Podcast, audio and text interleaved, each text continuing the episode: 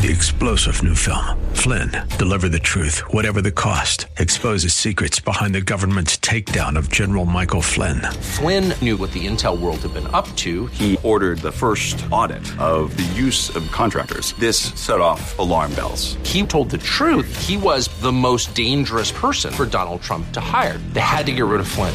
Flynn, deliver the truth, whatever the cost. Available now. Watch it today. Go to salemnow.com. Salemnow.com. The following program is pre recorded. This is Simply for Women, a place for that mom who knows the chaos of life, the daughter who faces the challenges of the day, and for those women who want to deepen their faith. God invites us to take Him off our to do list and to simply be, to simply be with Him. The opinions expressed on this program are those of the hosts, guests, and callers, and not necessarily those of Salem Media Group, staff, management, or advertisers. Now, here's your host, Jennifer Jackson. Well, hey everyone, I'm so glad that you joined me today at Simply for Women. It's going to be a great day. It's going to be a great show. We're going to talk about fear not. Fear not. The Bible says over 365 times that we should fear not, but seems to be something that I do quite often. sometimes every day, sometimes every week, sometimes every minute. I don't know about you, but we want to talk about fear not today. We're going to overcome some of our fears. And fear sometimes looks like worry or anxiety, but we want to overcome. We want to overcome fear, and God wants to help us to do that. You know, we just want to deepen our understanding of who God is, how much He loves us, and how much He wants to just help us with these everyday struggles. You know, I was talking with a lady today, and she said, I just think most people think God is distant and mean and wants to make us feel guilty. And I said, It's so true. And it's so not what God wants. God wants you to know that you're loved, that you're valuable, that He doesn't want you to be afraid. He wants you to be close to Him. God is near to you. He says He's near to the brokenhearted. And yes, He's holy. Yes, He has standards. I'm not diminishing any of that, but God is personal. He's very real and He wants to be with us. He simply wants to be with us. And so we want to just go a little deeper with the Lord today. I want you to take him off your to-do list. I want this to be a place where you learn and you grow and you just relax in the Lord and see how precious he is, how beautiful his word is and and how it really applies to our lives. Uh, but before we get going, I, I, didn't know if you need a recipe for the day. I'm kind of getting hungry. We've been fasting, and I thought we might talk about fasting here in a few few shows. We might work on fasting because our church we fast 21 days at the beginning of every year, and so fasting is a thing. It's it's a real thing, and I don't know if you're fasting or what, but we might talk about that. But anyway, we try to eat a really healthy meal when we're fasting when we do eat a meal. And here's an easy, simple, healthy recipe for you. You get some boneless, skinless chicken, okay? Or the shortcut is to get the rotisserie chicken. And I hear that Costco actually even cuts the rotisserie chicken off the bone and then does that part for you. So it sells it to you already cut up in a bag. I mean, how easy is that, right? So anyway, either you're going to cook your own chicken or you're going to get some rotisserie chicken but if you have your boneless, skinless chicken, I want you to cut it open. You can pound it out. If you pound it thin, it cooks quicker.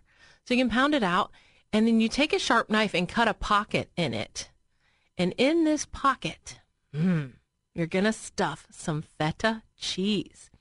Now, I like to get the basil, oregano, tomato feta cheese.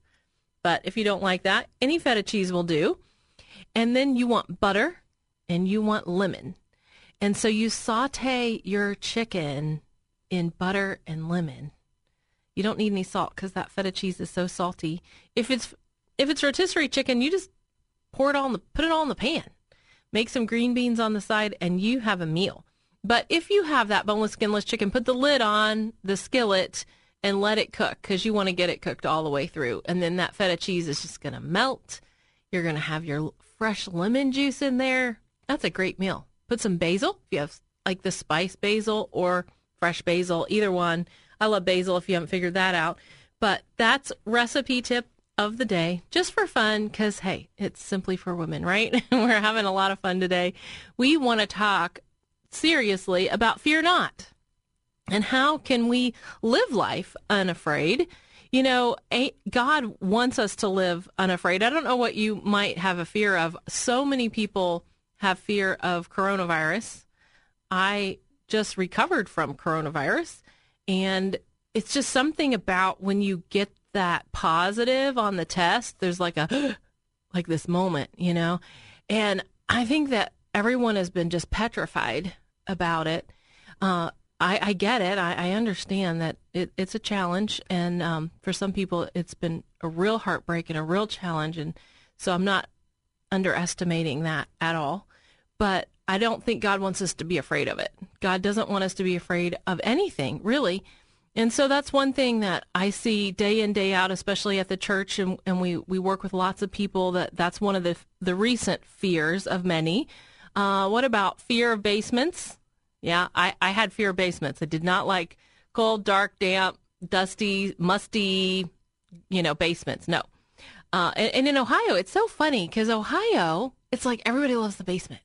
It's almost like the basement is like the cool room, the hangout, the man cave, you know, all that stuff. And I'm like, no, I don't like the basement. You know, in Tennessee, there that's where I grew up. There's too much rock to dig out a basement. So we didn't we didn't even have basements growing up. So anyway, I didn't like basements. But so fear of basements is one. I, I think about fear. You know, we were talking about the virus. Fear of hospitals.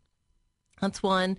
What what about you know just even fear of driving on the interstate? I have a friend that's completely afraid to drive on the interstate. So she won't drive on the interstate and she goes to these great lengths to find a way around the city. And you know, it's it's a legit concern. So it takes her a lot longer to get anywhere. I mean, sometimes a lot longer. So there's some places you just have to get on 270, right? Or it's going to take you a while. So all these all these fears, some are some are rational, some are irrational, but but God does not want his people to live afraid. We have to first identify what our fear is so that we can ask God to help us out of it, don't we? And then I, the other thing I think about is is that the same? People ask me this question, Jennifer, is that the same as fearing God? And I'm like, no. They think when they hear fear God, it means to be afraid of God. And like I said at the beginning, God doesn't want you to be afraid of him. He's approachable. He's he he wants you to come to him. He doesn't want you afraid of him. And to fear God really means to honor him, to want to please him, to respect him, to trust him. That's the fear of the Lord, but not to be afraid of God. So that could even be one of your other fears is you're afraid of God. And so I hope to unravel that today and in this series. You know, I think about fearing God and respecting him. One time when my boys were little, they I put them in these really cute little navy suits and, and ties and they were little bitty guys because George W. Bush was coming to town. And I thought, how cool is that? I want them to meet an American president. They're little bitty guys. And at the time, uh, one of my sons was like, when I grow up, I'm going to be president. and so a friend of ours gave us these tickets. And I thought, you know, I've never met an American president. I never had heard an American president speak. So I thought this was really pretty cool. And George W. Bush was coming to town. And of course, we get there and we're in the nosebleeds. I, I don't know how that happens, but we always end up in the back, very back, you know the the seats weren't that great and it's it's almost finished and as we had walked out the door I said to my son grab your bible. So he grabbed his bible cuz I thought if we got to do autographs I wanted the president to sign the bible. And we're here up in the nosebleeds. The speech is finished. He's about to leave and you can see everybody pulls out their ticket stub for him to sign you know just their ticket stub. They didn't bring anything. And I said to my son, okay, we're going to go down. We're going to go down right down front and we're going to see if the Secret Service will let us, you know, get this signed. And everybody, you know, he's signing tick, ticket stubs and we're weaving through the crowd and I'm whispering to the Secret Service, like you can see them with the little thing in their ear. And I'm like, my son has his Bible. My son has his Bible. And so I'm telling them this and we get all the way to the front and he's, the president has already passed by and so it's almost too late by the time we get there. But one of the Secret Servicemen said to him, Mr. President, this little boy has his Bible. And he stopped, he turned, and he stretched his hand out as far as he could reach to our Bible and signed George W. Bush. And so that was a cool moment. It was just fun to teach your kids respect. This is a really neat thing. This is, a president has signed your Bible. And I thought it was pretty cool that the president wanted to sign the Bible. That meant something to him. And we took the Bible home and I'm like, I'll take it now. I didn't want I didn't want it to get lost or ruined or you know colored in or whatever. So I have I still have the Bible, but it's not mine. It's my son's, and I, I will give it back to him one day. Um, but it's been signed by a president. But I, I just think there used to be this atmosphere of honor, you know, like just this respect and, and this reverence that, wow, we're in the presence of a president. You know, this was really cool. And I don't know if it's still like that because I haven't, that was the, the only president I've ever, you know, been, been that close to or anything. But it was a really neat moment. And I think, you know, it's an atmosphere of respect and honor. And that's how it should be with God. It's, he's approachable. He's there, you know, and we just want to show him that honor and that reverence, but we don't need to be afraid of him. We shouldn't ever have to be afraid of him. He doesn't want us to be afraid of him. So, big question is what is your fear? What are you afraid of? I, I want you to be free of that. You know, while we're talking about the fear of the Lord, it says in Isaiah 8:13, "Fear nothing and no one except Yahweh, commander of angel armies. Honor him as holy and be in awe before him with the deepest reverence. I think that's such a beautiful verse to remind us uh, just to honor God and, and to have a, a healthy, healthy fear. You know, there's some fears that are healthy. And so that to me would be honoring, respectful, healthy, holy fear of the Lord.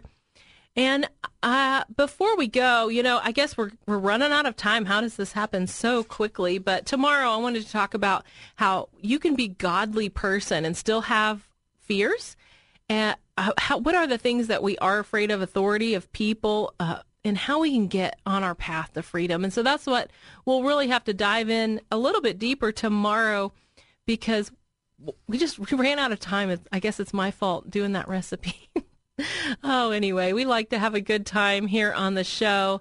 It says in Deuteronomy 31 8, the Lord himself goes before you and will be with you. He will never leave you or forsake you.